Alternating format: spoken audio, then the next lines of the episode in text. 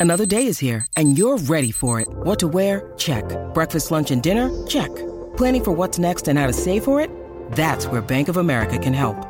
For your financial to-dos, Bank of America has experts ready to help get you closer to your goals. Get started at one of our local financial centers or 24-7 in our mobile banking app. Find a location near you at bankofamerica.com slash talk to us. What would you like the power to do? Mobile banking requires downloading the app and is only available for select devices. Message and data rates may apply. Bank of America and a member FDIC. Welcome to Mind Love, episode 92. Today's episode is all about giving back, taking action, and finding meaning. Can I actually make any sort of difference? And it was strange because the foundation was doing great things, yet I was still struggling with this concept of can one person make a difference? When I got on the plane and was able to get on one of the first planes out of Nepal, I really began to think about what my privilege in my life has afforded me and whether or not I could potentially find the strength in me that I witnessed. Was I going to shy away from that? Or was I going to dig down and find my own strength? It's these moments of real challenge where I think you see what the big messages are. And the message to me in that moment was you may feel small, but you need to find your big and you need to find it now. It's in you. You know, we, we need to encourage each other to find that light and be that strong. Up your frequency with Mind Love. Bite sized brain hacks for seekers, dreamers, and doers. It's time to give your mind a little love with your host, Melissa Monte.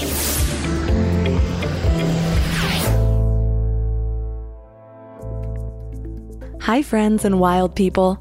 First off, I want to give a shout out to Aaron Langerfeld. She left such a kind review that totally made my week. It says, Mind Love is the podcast that got me into podcasts earlier this year. A little late to the podcast party, I know. I went back and listened to every episode. Melissa's so open and inquisitive and gracious. You'll be surprised by the new topics that might catch your interest, since each episode is fairly unique. I've even read a few books by guests from the show. Well, Aaron, I'm so glad the show's resonating, and thank you so much. I'm so grateful for you taking the time to leave a review. If any of you other listeners out there take the time to leave a review, you might just get highlighted on the show. And of course, don't forget to subscribe. Subscribers and reviews are really what helps grow the show, which helps me to create more content for you guys. So, speaking of content, have you ever had one of those moments where you just thought, what is this all for? Whether you're caught in the rat race every day or you're always striving for more, more, more, or you've even achieved more, but it just maybe wasn't as fulfilling as you thought it would be. I sure have. Over and over again, actually. I've wanted to sell everything and travel the world. And in fact, I actually did do that for a few months. Not to the point of technically living for more than a month in a foreign country, which has always been on my bucket list though. But when my husband and I got married, we did sell everything and travel Europe for a month. And then we came back and road tripped the United States for four months. it was a blast, but also really stressful for newlyweds. So, unless you want to take the most challenging route possible as a newlywed, I would maybe suggest suggest going to Cancun to an all inclusive place for a week or something. But I'll leave that up to you, obviously. Well, even now, I still feel that itch. I live in LA and it's just so expensive to live here. And it's interesting because I used to blame this itch on wanting to find more purpose. And now I have. I'm on a path that really does blow my mind sometimes. I'm so grateful for Mind Love and for all of you guys. But I still wonder what else is out there or what else I can do. So today's conversation is almost needed for me. We're talking to Lydia Dean, the founder of Go Philanthropic. Almost 20 years ago, she had all the things she had been dreaming of a big house with a white picket fence, a beautiful family. She was making amazing money, but she still felt unfulfilled. She ended up convincing her husband to uproot their lives, with their two young kids and go travel the world in search of a deeper meaning. They found a simpler life and fulfillment, and even more, eventually they found ways to give back.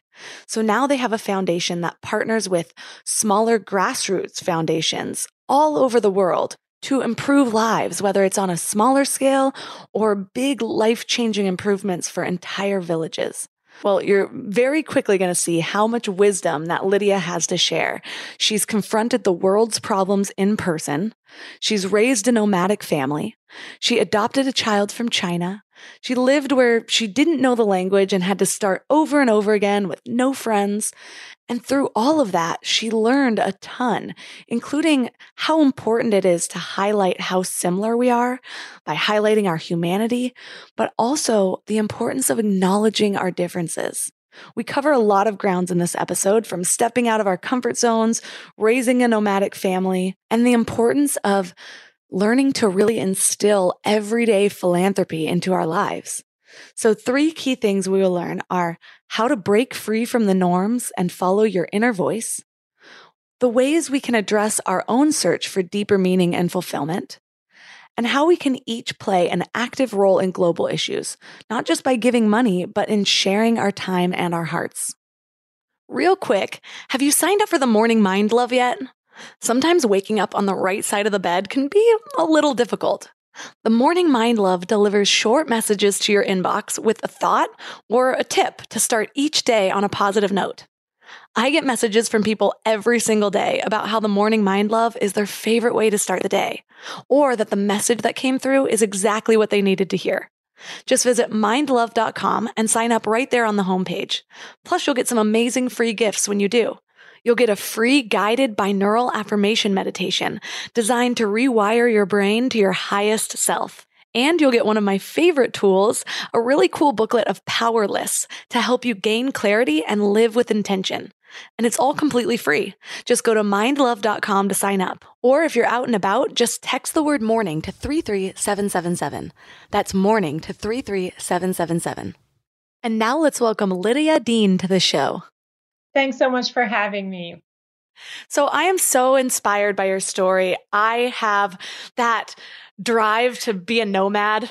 also, I have traveled around the world with my husband, not at the lengths that you have, but it's definitely in my heart to do so. So I'm so excited to learn from you and your story. So give us a little background on what first inspired you to uproot your entire family without a game plan. Well, first of all, I'll say that when I was little, um, growing up, you know, we all have the things that kind of we think about when we're little and little passions. And so many of us kind of put them in a special little box and we tuck them away and then shove them under the bed or wherever.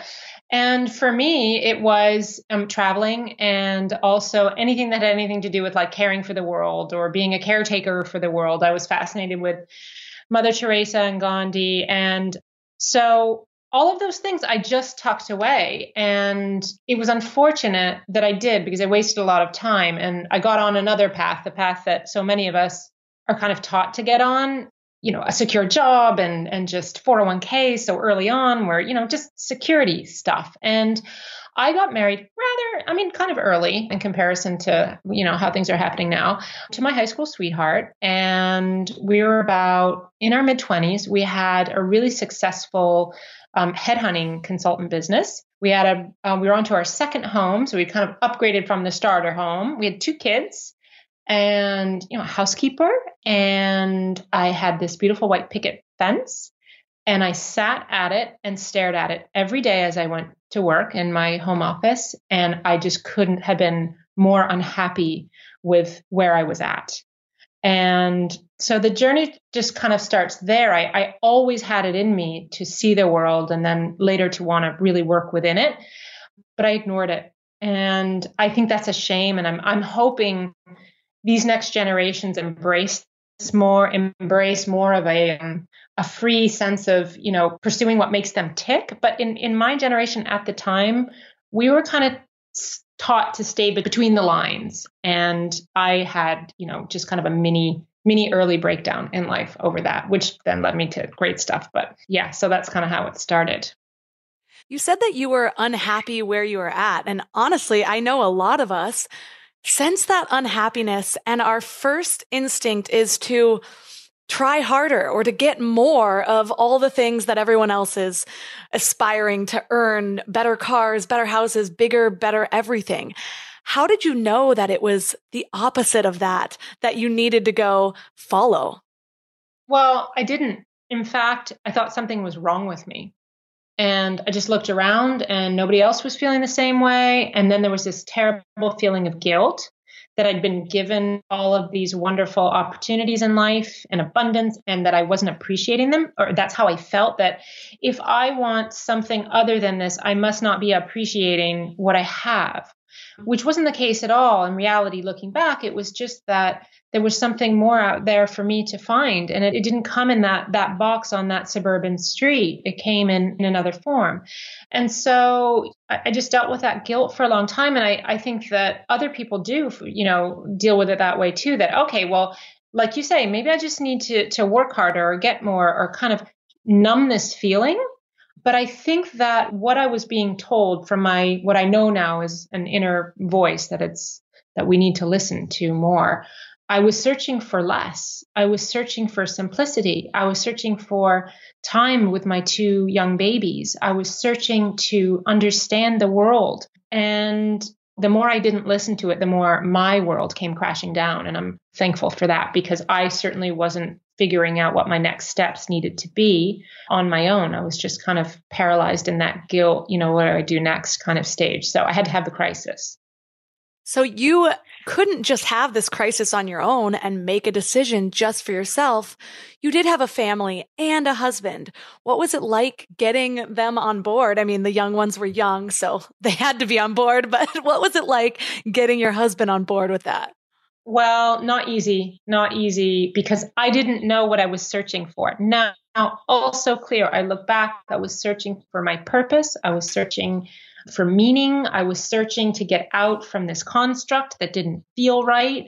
But back then, I didn't know what it was. I just knew I was unhappy and I wanted to get out. And he knew I was really unhappy. And he was really supportive in that sense. He said, okay, well, why don't you stop working for starters? Embrace motherhood, bring the kids home from preschool that they had been in since like, you know, six weeks old. And so he knew that was a good step. So that was my first step was to stop that noise of you know work and this juggle between young mother and professional life because that is a that's a tremendous struggle. And i know a lot of people can relate to that.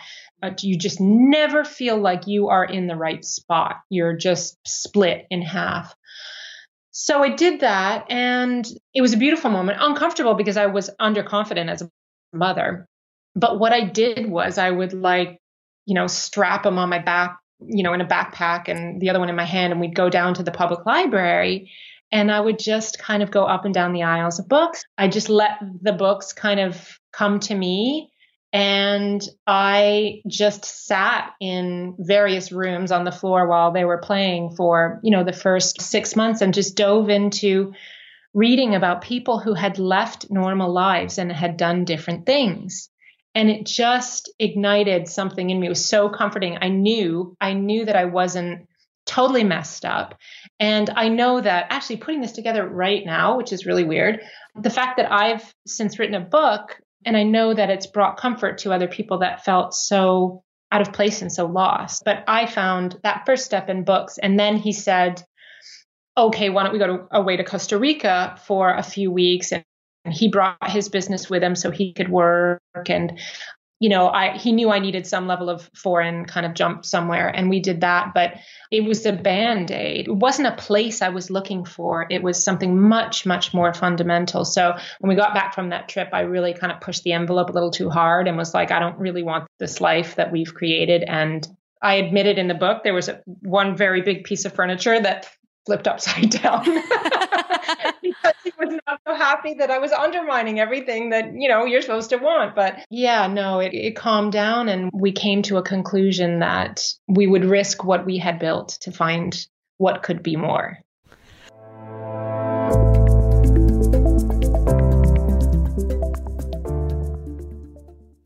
We're all here just trying to live our best lives, right?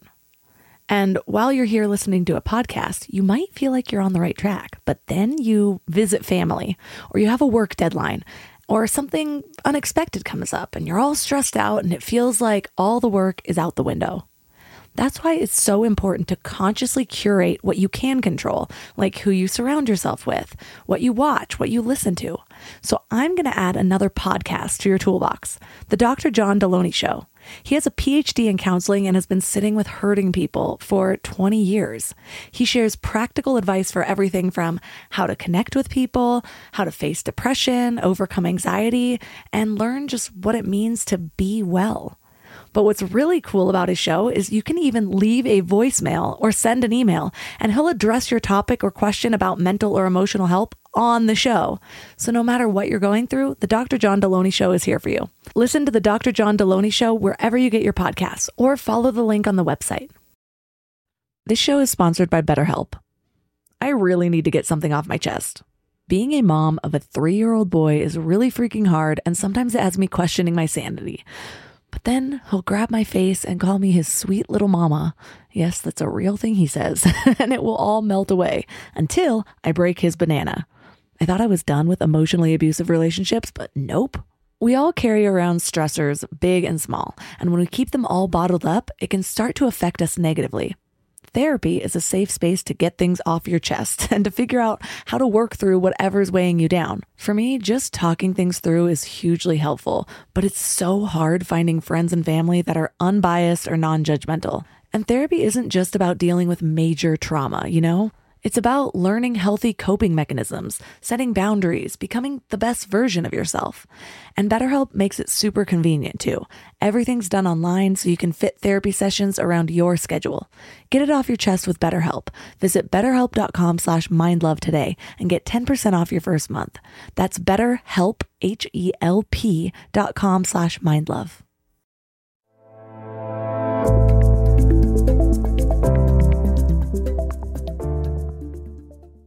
So I'm curious about the evolution of that desire that you felt pulled towards. Because at first you were just, you thought you were looking for a place.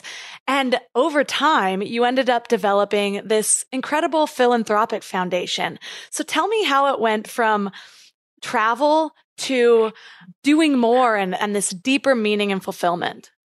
Okay. So that's where I am now, like, you know, 18 years later. But there were so many steps in that journey. And I'll just preface the, the next bit by saying that when we are frustrated and we want this something else, and for me, I knew it was foreign and maybe helping, and that's all I knew. But you think you have to have the whole strategy and the whole map kind of laid out for you. But what, what I learned along the way is that you don't. You just need to follow you know the steps that are kind of put in front of you and the doors that open and that you don't always need to know more than that so our next step was my dad had this village house in the south of france and we thought well we kind of are married kind of at a fragile period at that point because of this whole thing that was going on that I couldn't quite explain to him. And so we agreed to go away to the south of France for a year. And again, he brought the business. And during that year, you know, we just discovered life. I mean, we had so much fun, you know, picking fruit off of trees and eating new food. And yeah, you had to work a little bit, but, you know, it, or a lot, but, you know, there was so much going on in the day. The kids learned French right away at this village school we were staying at. Life was super, super simple. And that year turned into seven years. And during that time, I didn't do any humanitarian work at all. What I did during those seven years, and it's funny because I now can see things happening in cycles of seven years. I don't know, most of you believe in the seven year cycle, but there are so many things that happen in seven years. And so in those seven years, I didn't get any closer really to my dream of giving back to the world. But I did do a lot of travel um, and I did get to see a lot. And it made me think a tremendous amount during those seven years about what's happening out there in the world. And I was, it was like I was observing from the sidelines, eh, but I wasn't ready to act just yet. So I know it can be so different taking those big leaps with the family. People become worried that they need to give kids stability and these roots in their homeland and whatever. So, how has that been for you? What's been the balance for that? Oh, that's been great. I know now because I've got three, and two of them are really big. Well, feel really big. They're 23 and 21. It feels really big to me. That that leap of faith was so important for all of us because I think number one, we, like I said, we became alive again as a couple. And that just reverberates through the whole family. And financially, we kind of just kept our heads above water literally for six or seven years. So we weren't, you know, on any sort of financial ladder of any sort. But the kids, you know, kids don't know or care any of that. They pick up on how often you smile, on the energy in the air. And it was just such a great period in time. So, and they got to experience another language, another culture. And, you know, yeah, they felt a little bit different at school because they were considered the, the little Americans, but I just think it gave them such a broader, richer view of the world and one that they carry with them and are entering into their own lives with that, not thinking that there's any level of superiority because we come from a country that has a tremendous amount of resources. It doesn't mean that, you know, we're any further along in other important areas of life. So I feel like it was the biggest gift that we gave them, that leap of faith and now I see them taking their own little risks and not not fearing failure too much. Oh, that's so cute. What what's an example of that? Well, one of them is a recording artist, a budding recording artist in LA and you know, getting into that industry is so rough. It's just so rough. Um, the highs and the lows and he continues to walk and have his dream I don't know that he has fear of failure front and center in his life. I think he's got what he wants to do. And there's, you know, realistic days where you got to bring the money in and somehow be able to pay for your motorcycle or your, you know, whatever, your food. But, you know, you stay committed to what brings you alive. And I think he got that from having it around him. And he didn't, you know, just get it from us picking up and moving to different places around the world, but, you know, later the sacrifices that went into building a foundation and you know a devotion to caring for the world as a whole. So when you tuck that into it and they got to the kids got they were really a part of of building and creating a vehicle that not only we as a family but other people could could be connected to the world and and make a difference.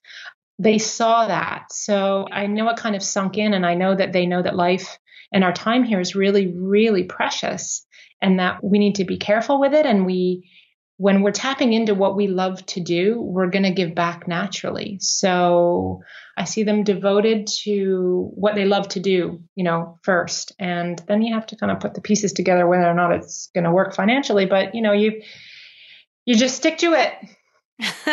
it's so true. I mean, so many of us were raised with this idea of creating some secure life, like having all this padding just in case, or when we, when we retire, having that 401k when we're really young to help us feel secure. But it's so funny because so many of us go through life and we don't feel secure by that, but we think that we should. And so there's this disconnect the entire time. And I've never really thought of it in the way of, what if you did just teach your children to take risks and that there's nothing more insecure than living a life that you're completely unhappy in if just because it's what's expected of you. So I really like that you instilled that in. And I'm curious, what did you do though? Because I know it's still hard, especially when you're moving again and again and you've got to do everything over again. What did you do to really ground yourself in those times of stress? I think that silence and nature, those two things together have really given me the clarity that I've needed. Like way back in that first, you know, step out the door to Costa Rica, what was beautiful about that experience was that we could connect to nature and it was quiet. And in those periods of quiet, I think we're able to feel more and we we are able to see and, you know, we just you just have more clarity. Well, I've had a, a, lot of moments where I didn't know what the next step was or if I wanted to, to go on. For example, four years ago, and I was well into building the foundation at that point and working with some amazing organizations on working in human trafficking and child labor and some really tough global issues. Well, I was over in Nepal during the earthquake and I was alone. And it was a very, very scary experience because, I mean, it was a massive earthquake. 9,000 people died. There were serious subsequent earthquakes afterwards, uh, one really big one. And I we were sleeping outside after the earthquake. And I just remember having my body on the earth and feeling the tremors over and over, the aftershocks over and over and over again, and not knowing what was happening around me and just the grief that you could feel around. And I thought, I am, I'm alone here. I'm away from my family. I'm far. I'm in a, a difficult situation that I can't fix. I can't make anything better here with this situation. And I just felt very small and very scared and very insignificant. And I just wanted to stop doing what I was doing because I thought, you know, what could I possibly do to make this situation any better? And I just thought, I'll just throw the towel in. This is it. I've put my time in. But I didn't. Gosh, that must have been terrifying. I mean, even little earthquakes for me, I'm like, oh my gosh, there, there's one. And to be in a whole nother country where who knows how people would even go about looking for you or if it would be the same as if something happened where you're from. That's so scary.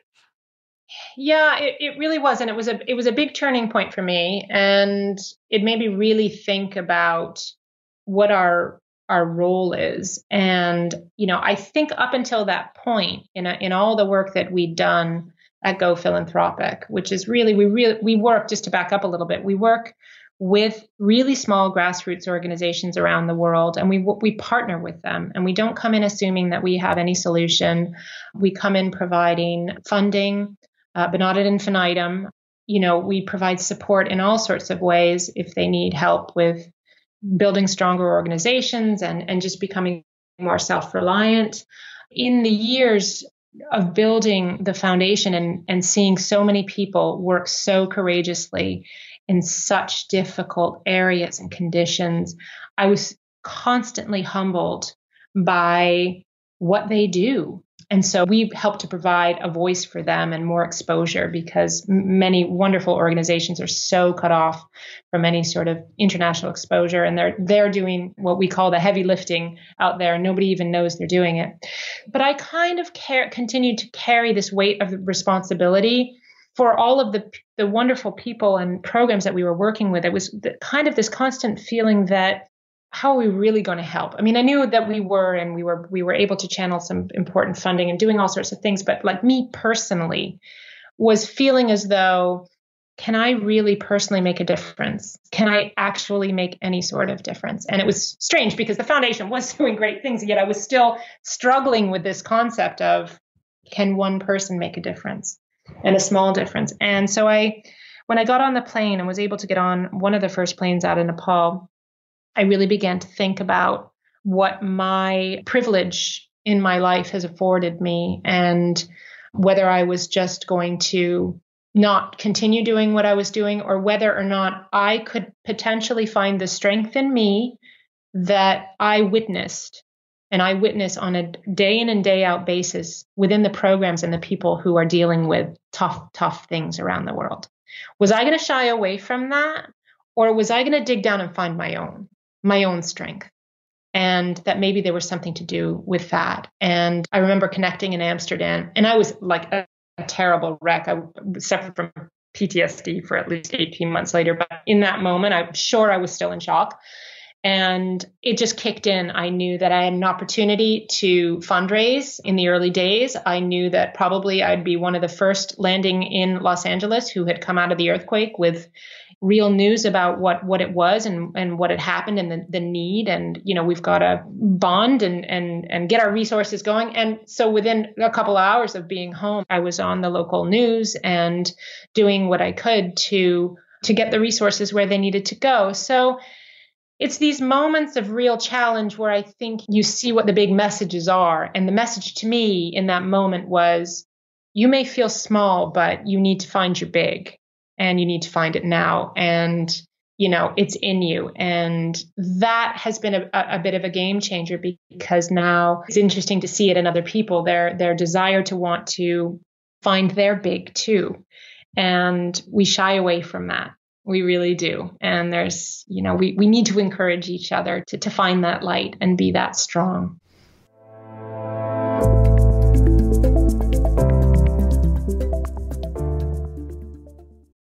This episode is brought to you by La Quinta by Wyndham.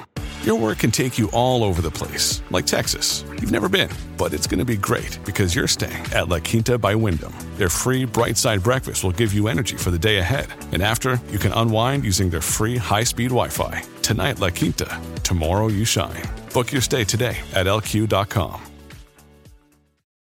At Evernorth Health Services, we believe costs shouldn't get in the way of life changing care, and we're doing everything in our power to make it possible. Behavioral health solutions that also keep your projections at their best? It's possible. Pharmacy benefits that benefit your bottom line? It's possible. Complex specialty care that cares about your ROI? It's possible. Because we're already doing it. All while saving businesses billions. That's Wonder made possible. Learn more at evernorth.com/wonder.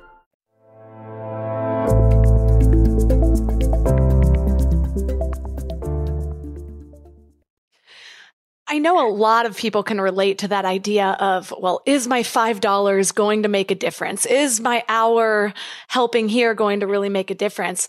And I felt that too. So how is it different though when, you know, when you're giving money, sometimes you don't see that direct connection of what you're doing, but a lot of times you're out there on the front lines of these global issues. Has that created a sort of connection with the work that you are able to do or the impact that you're able to see? Well, I can tell you, first of all, that every $5, every dollar, every cent makes a difference because when you accumulate that, you know, it gets bigger and it goes a long way. But I honestly, you know, taking the money aside, our desire to want to do something good and and us taking some sort of action to do that that goes far in like the universe if you believe in that that type of thing. That energy that's in you that says i want to yeah i'll you know you're at the grocery store i'll put in my extra couple dollars or i'll do this or i'll do that. Big small large medium whatever size it is that that's something that's in you that's being sent out into the world. And that's a beautiful thing. And i don't like to measure that at all in terms of size of a contribution. I do think something very, very special happens when we are able to experience it in person and when we're able to see just how far that $5, $10, $100, 1000 goes in the lives, you know, of people who don't um, have access to the very, very basics. So we have philanthropic travel company and we basically take people around the world and we provide the opportunity to sit and listen to the people who are taking the lead in their communities to ensure that people do have access to the basics. And it's amazing to hear from them. Again, going back to understanding this special kind of courage that they have to do what they do. It's amazing to see what they do with so little. And, you know, once you see it in person, then you really know, you really feel some of our differences because of our economic situations. You see them melting away and you actually feel a part of humanity. And I think that's a really powerful moment. And in that moment, you think, well, what can I do now? And again, we don't need to know what that is. We once we feel it, I think we just let let it unfold. We've been able to see that happen with so so many people because we take them to the doorsteps of these wonderful organizations quietly doing such great great work. So it's all about kind of learning first and opening up. And then the steps that we take after are very personal and it just kind of unfolds in so many different ways for different people, but something always happens. So I hope I answered your question. Yeah, it's fascinating. I'm curious too. You said a few things like how when your organization, Go Philanthropic, goes into new areas and you actually meet with people that are taking a lead in their communities and you listen to them and you don't expect that you're always going to come and just know what to do better than they do. And I know that America has that reputation sometimes of going and, for example, I remember somebody telling me like, yeah, they just went and dropped resources. And I was like, what's wrong with that? And they're like, well, that doesn't help build their economy. And in the long term, it can make things worse or whatever it might be, just little examples. So I love that you actually listen and work with those people who have firsthand experience where they're from. Can you give me an example of a time where listening to a leader in a community or to somebody who is already living there changed your mindset of what you initially thought you were going to do to help? Oh, that's, that's a good one because you're getting right to to the heart of it. Uh, we've always listened first. So thankfully, we don't have too many situations where we're kind of putting our ideas and our thoughts first. We partnered with, I got the opportunity to go to India and meet with a woman who works in the brickyards where children are forced into child labor. And she, it was a real eye opener for me because I went in thinking, you know, how could you send, how could any mother, how could any mother send their child to work in the labor camps or or into any sort of labor situation. And these are migrant families that move around and do this type of work at various times of the year. And it just seems so black and white to me that there was a right and wrong to it. And what I've learned with her, is we've worked with her for many, many years now, is that there's this whole kind of, there are all these layers to what goes into that situation, beginning with a migrant family who doesn't have their ID card. So they're not recognized as Indian citizens, for starters. So if you're not recognized as an Indian citizen, you don't really know your rights. So they're considered sort of um, underneath the untouchables. So they're they're just sort of not recognized at all. And so they don't know what their rights are. And if you don't know what your rights are, you don't know that your child has the right to to have education at a certain age. They're often trapped in trapped in in bonded labor. So they don't don't know that what's being what's happening to them is not right and that they have rights to get out of it. And of course, within that, you have the family system where a woman is far from being empowered. I mean, she doesn't have a say and there's a lot of abuse. So, and this is, you know, taking a layer of society that is ignored, is marginalized, is treated, you know, not, not like human beings. So, for me to come in on that day and say, How could you send your child in to make bricks when they should be at school? is just so naive. And when you learn about all the different variables that go into that situation, and then all the different variables that have to come into play to make it better. And it's not just, you know, some donor from the US coming down and writing a check for $20,000 or five or whatever to rescue them from the brickyards. You know you have to work at the government level and you have to work with the brickyard managers and you have to work with the family. And it's very very complex. Everybody has to do their part. So we're much better off as outsiders coming in and sitting and listening and learning and allowing the Honorata Bosley, and she's the one who's heading this program up, to know what best steps to take. And so you're quickly humbled because there's just no way you could know what's going on nor nor how to fix it.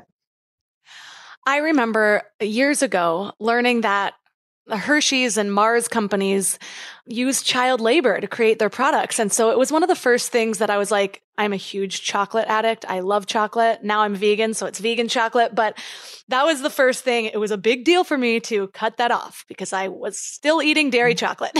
and, um, and somebody told me, yeah, but here's the thing in those countries, children need to work. They don't really understand a different way. They're bringing money to their families. And I honestly didn't know what to say to that. It's like, well, if that is how that economy works, or what am I doing boycotting their only source of funds for their family? Like somebody who's actually been there and seen these problems firsthand, what do you do in a situation like that that seems unsolvable? Do you boycott the company or do you continue to support? Well, I think we have we all have to make personal choices in our days. Uh, now we have a responsibility to make those choices, be it you know single use plastic or knowing that you know where our clothes are being made. If, if we know, if we are in the know, then we we have to. I, I feel that we have a responsibility to make those choices in our day. But you know, in terms of understanding what's happening, say in child labor, human trafficking, and all the, the the kind of deep and complex layers that go into to that situation, I think that we have to help to provide those who are closest to the problems and working at that grassroots. We have to allow them space to voice what they know this certainly the answers are certainly not going to come from the big what we call INGOs, international non-governmental organizations these answers are not going to come from big institutions. They're going to come from people who are working day in and day out, solving their problems at the grassroots. And they're there because we've been doing this now for long enough to know that there's tremendous change happening in communities and at the grassroots. It's just that there's no visibility for their work and there's not enough partnership and collaboration at all the various levels to give them the true leverage that they need to change their root issues, the fundamentals of what are what's happening. So, you know, our efforts are really there. It's, you know, it boils down to providing voice and space for that voice and also encouraging people, your everyday mom, like I was, your everyday anybody, to know that their desire to make a difference, there's room for it and we need it. And follow whatever passion you have to get involved in whatever it is that makes you go because I thought I couldn't make a difference. I thought it, it didn't matter.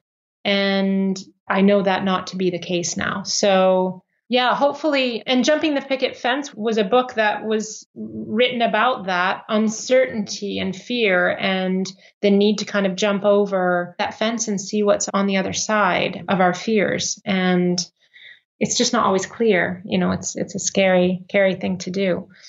I have referred in the last few episodes about this weird dark night of the soul I had a couple weeks ago. And I realized I was on social media too much and I was justifying it by running my business and all of these things. And I was planning for the next step. And I started to realize in this yoga class that I was living completely in my head. And that is what sometimes even being online too much can do because none of that's tangible. None of it's real. It's this concept that's technically in your head. And so what I did was I completely cut myself off from it. I was averaging like just minutes a day on my phone, which was huge. It was like down 86%. And I realized that when you cut yourself off from this weird source of nothingness that you've dived into, the only thing left to do is do, take action. And I felt so much better about everything, even if it wasn't answering some question that I had floating around in my head. It was action. It was tangible. And so even if it is helping one person at a time, actually getting your hands in there and seeing it face to face and moving your body, I think makes such a difference in the way we feel and the way we connect to other people rather than just isolating ourselves behind our screens. And so what I love so much about what you're doing is that you're going right to the front and you're interacting with these people. And I can imagine it's changed the way you connect. Am I right? Oh, definitely. I definitely feel like it's led by by heart.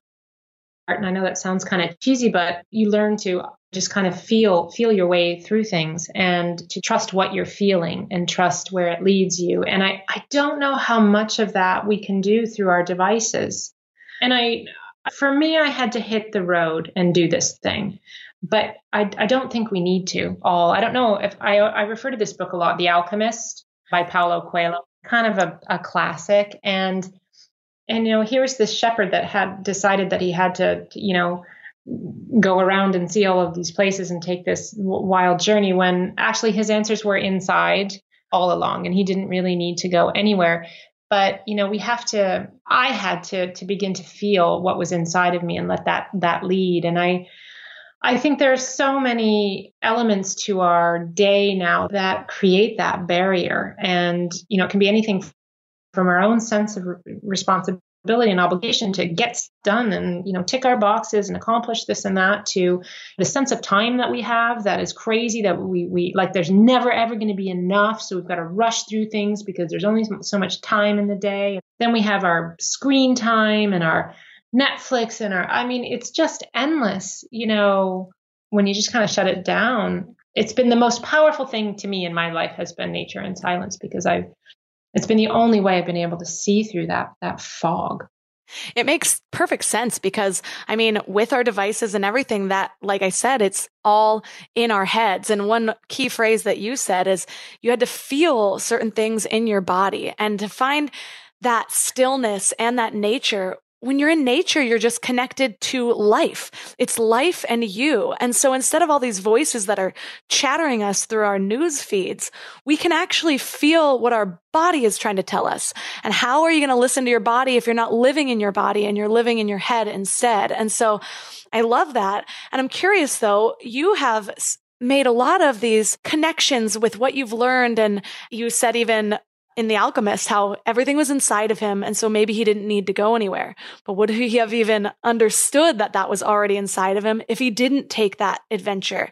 And so with having to write a book and all of that, you've had to process in a different way that maybe other people would about all your experiences. And even more so, you've been guiding your children through this. So whereas you might be kind of dealing with things as it comes, how have you been explaining to your children the deeper meaning of all of this and helping them through the tough times of being a nomadic family? Well, I don't have the answers, nor probably will have the answers. I just in the moment was able to kind of bear it all. And in, in writing the book and in raising the family, I just, I didn't have this, didn't have the energy to put up those kind of false everything's good or whatever. So in in the really tough moments i was just kind of real about it. And they've they've seen the good the bad the ugly. They know they they know that life isn't perfect or that there are any easy answers to take off the shelf. I i think what we realized is that life is hard for everybody. You know, I see so much unhappiness in the US. Now, I don't live there anymore, and I live in the south of France, and there's unhappiness here. I see unhappiness in Nepal and in Guatemala, and I see unhappiness in the US. We're all really struggling with how to manage this life thing. And I don't think we do a very good job being vulnerable in that moment. We do a lot of work sort of covering up for it. And as we cover up for it, we're not showing each other that we're having a tough time too. So so I guess for them, they just, I guess they learned from being real in the moment and, and honest and not perfect and not having the answers. Because I don't think any of us really have the answers for each other. You know, going back to sort of, you know, looking inside, I have found my answers there. And when we work with communities around the world now, we don't assume we're bringing those answers. We're assuming that they, they are finding their answers there and, and that we can stand by and, and be partners in that, but that we can't be responsible for fixing it, nor could do we have the we just don't. We don't have the privilege of understanding, you know, how we could fix that. But that doesn't mean we shouldn't act. It doesn't mean we shouldn't act. It's just that we've got to do ourselves. We've got to really do our work on ourselves. And then I think we'll be better at, at helping each other through those challenges. But yeah, vulnerability has played a really, really big role in, in my life and isn't always a fun place to be, but has helped, has helped a lot to just, yeah, risk it and, you know, bear all. so being a transplant in so many different areas and even you, uh, along the way, which we didn't even touch on, you adopted uh, your third child from China. And so what has it been like to immerse yourself in all of these different cultures. Has it changed the way that you view humanity and how so? Yeah, it has. It's it's just given me a broader spectrum. I think ultimately we're very very much the same on the interior, but that our differences are really important. So, and I'll I'll use the example of Isabel, our daughter, who's now 14 from China we're going through some difficult times and we were getting some help from a therapist and she she brought up well you know how does it feel to be in a family where you're you know you're a different race? And what do your parents say about that? And she said something about us telling her that and I confirmed this that it didn't matter what the color of our skin was. It, just didn't. Um, we're all the same in, inside. We have a heart and feelings, and you know, when you break it all down, we're all, we're all the same. And this therapist said to me, do you understand how much you're minimizing what she's feeling by saying that? Con- consider what you're saying. And I thought, how could that be taken like negatively? and I was really, like, really had a tough time with this for oh, several days after, moving it around in my mind. What did that mean? And, you know, as much as I wanted Isabel to feel very, very much a part of our family while I was kind of ignoring the fact that and accepting and honoring the fact that she is different. She's Asian. We're not. You know, that's a fact. And the more we try and kind of ignore that or try and you know, not recognize that difference, maybe the more you know we're helping we're, we're feeding that sense of of not belonging. So what i've learned about humanity and having all of this really really precious and unique experience is that we're all very much the same but we're different. And that beautiful balance of recognizing the two it's not one just one and it's not the other. We can't just highlight our differences and not not feel our collective humanity and we can't just feel all together and not honor our differences. And i've lived that in our home life and you know have spent probably too many years wanting to yeah want her make, to just tuck her in and make her feel just all the same when she might be saying hey let's chat about me being asian and it's important I get that because I remember one time hearing somebody say, I don't see color. And an African American friend saying, well, that's not fair. They were almost offended by it. And I was like, how can you be offended by that? I see the intention behind what those words were. But then I'm going to break it down to something so dumb and maybe not even the same. But I know the times where I might be stressed out or upset over something that my husband doesn't understand. And if he answers like, no, everything's fine, like he thinks that's going to make me feel better, like everything is fine because it is, but my feelings don't feel validated in that moment. Instead, I want him to listen and be like, it's okay, you're crying or whatever it might be.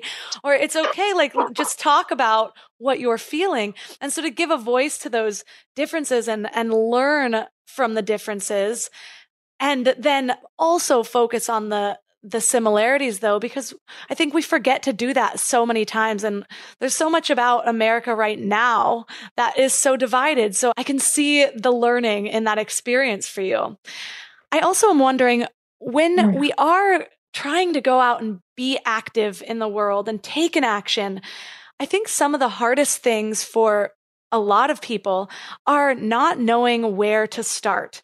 Example, mm. my cousin was the one who kind of actually guided me onto the vegan journey, but she posts about different environmental things all, all the time. And she was angry about how many people are in uproar over the straw thing. And it's like, you know, straws are the least of our worries. Why is this the biggest thing everyone's talking about? And I remember saying, yeah, but you know, it's the gateway drug to bigger giving. It's for the people that don't feel like they can do anything, but they're like, okay, maybe I can switch out my straws, you know? And so, what do you think is a good step for people who have no idea where to start, no idea which organizations are worth supporting? And, you know, mm. it's just overwhelming. Yeah, that's a super tough question and, and really important. Let's start with the fact that your cousin posted something, right? So she's passionate about something, she cares about it, she's thinking about it, she's taking a stand on it. And and in her doing that, you know, kind of like sparked some thought or feeling in you.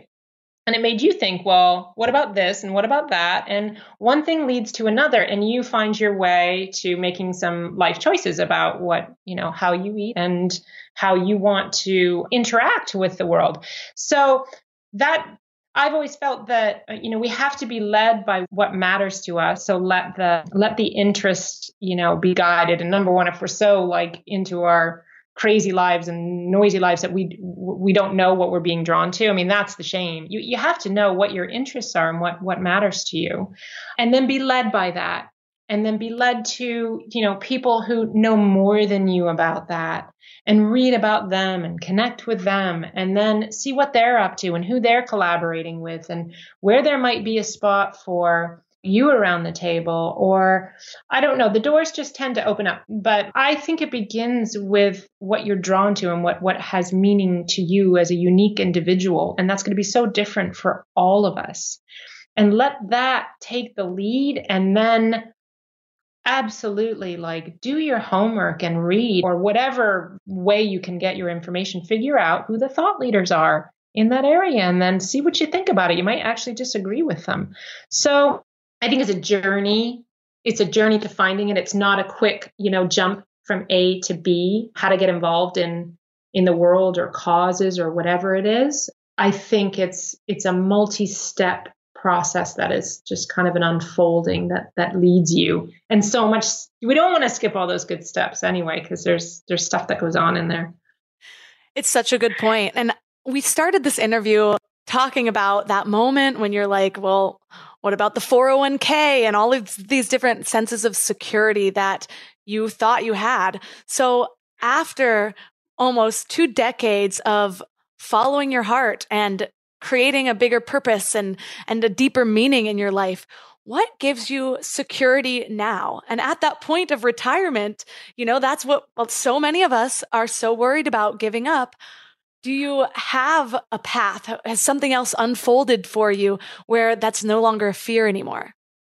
Yeah, actually, I'm at a, a unique kind of turning point where I'm really interested to see more. I, I want to write another book. Um, I'm starting to write another book called The Other Side because I feel as though we tend to just see what we see. And I think there's a lot more going on out there than we see. And it means a seeing beyond our eyes. It means a, a seeing from using all of our senses and, and maybe, you know, our spirituality as well. So the whole security thing, I, I got to be honest, like I would give it up to find truth in life. I just would. I mean, that's where I'm at. I'm I'm hell bent on seeing truth and feeling the truth and sharing it, sharing whatever it is that I providing that light um, along the way. The security thing, I, I know it's very important, but I think there are bigger things at work, and I think that we have a terribly unbalanced world where resources are are just they're not balanced at all and it's unfair and i think we should be working more on balancing that out than on kind of creating our mountains of security for ourselves so that's kind of where i'm at Thank you so much for sharing your light and all of this inspiration. I know I already feel like I want to hang up and take action. So for people who are resonating with you and want to learn more about your organization and your book, where is the best place to connect with you online? The book can be found on Amazon, Kindle, or book format. If you're interested in, in global issues, grassroots community issues around the world, you can check out gophilanthropic.org. If you want to travel with us in small groups to kind of really experience this firsthand, we have several trips throughout the year, and you can check that out at uh, gophilanthropictravel.com. And I have a website with the various activities that I'm involved with, uh, GoPhil and writing and all that at lydiadean.com. Yeah, and that that should cover it. But yeah, invite anybody to come along with us as we as we do what we do. All of the links in this episode will be at mindlove.com slash 092. And I don't know about you, but I'm inspired to go out there and give my time.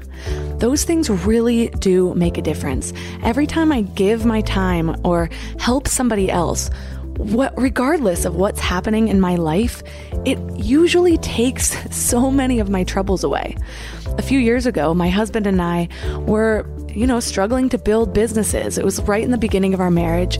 He had a business. He we were both young, trying to get this thing off the ground, and it just felt like we were hitting the grind every single day. Well, it was so interesting because by chance, kind of, one of his first big clients ended up being a nonprofit. And he quickly realized that he had so much more fun on the project because he was also going to their events. And there was a really fun event called Skate the Lake where you'd get people to sponsor you and everyone would skateboard around Lake Tahoe. It was a blast. Well, through that, he ended up getting referrals from more and more nonprofits and eventually decided a few years ago that that was going to be his specialty websites for nonprofits. And even now, one of his favorite things to do is volunteer with this nonprofit called The Painted Turtle, where it's for kids with special needs and sometimes even their siblings, because a lot of times the siblings of kids with special needs don't get as much attention as a normal kid because their parents are wrapped up in the, their other child that needs, in their eyes, more attention. So, anyways, he participates in these camps every year, and he's a camp counselor, and he always comes back glowing. So I just want to say that those times of giving back, a lot of times we think, well, I can't afford to take time off, or I can't, I don't have the time for this. But, but a lot of times, diverting our attention to those things are the things that's going to give us back our energy. So, your challenge this week is to find a way to give, whether that is through money or through your time. I highly encourage your time, something face to face where you can really see the impact that you're doing. Giving money is always so, so helpful, but I think sometimes the giving of our time is what helps us the most. And since I already gave him a major shout out, if you do know any nonprofits or social good companies that need a beautiful website, check out mittun.com, M I T T U N.com. That's my husband's company. He's known for doing amazing, beautiful, gorgeous websites and he's really fun to work with. And you'll be getting to know him a little bit more on episode 100. We've planned to have him on the show on episode 100 since I get so many of you asking about that. So I'm really excited to do that coming up. Anyways, I also wanted to remind you guys to connect with me on Instagram at MindLoveMelissa. I've had a few of you reach out and ask me questions, and I've been kind of getting a kick out of sending video messages back. So be sure to follow me there, connect with me there, and other than that, leave a review and subscribe. And thanks for giving your mind and the world a little love today. And I'll see you next week. Thanks for tuning into Your Higher Frequency with Mind Love. Head to mindlove.com for a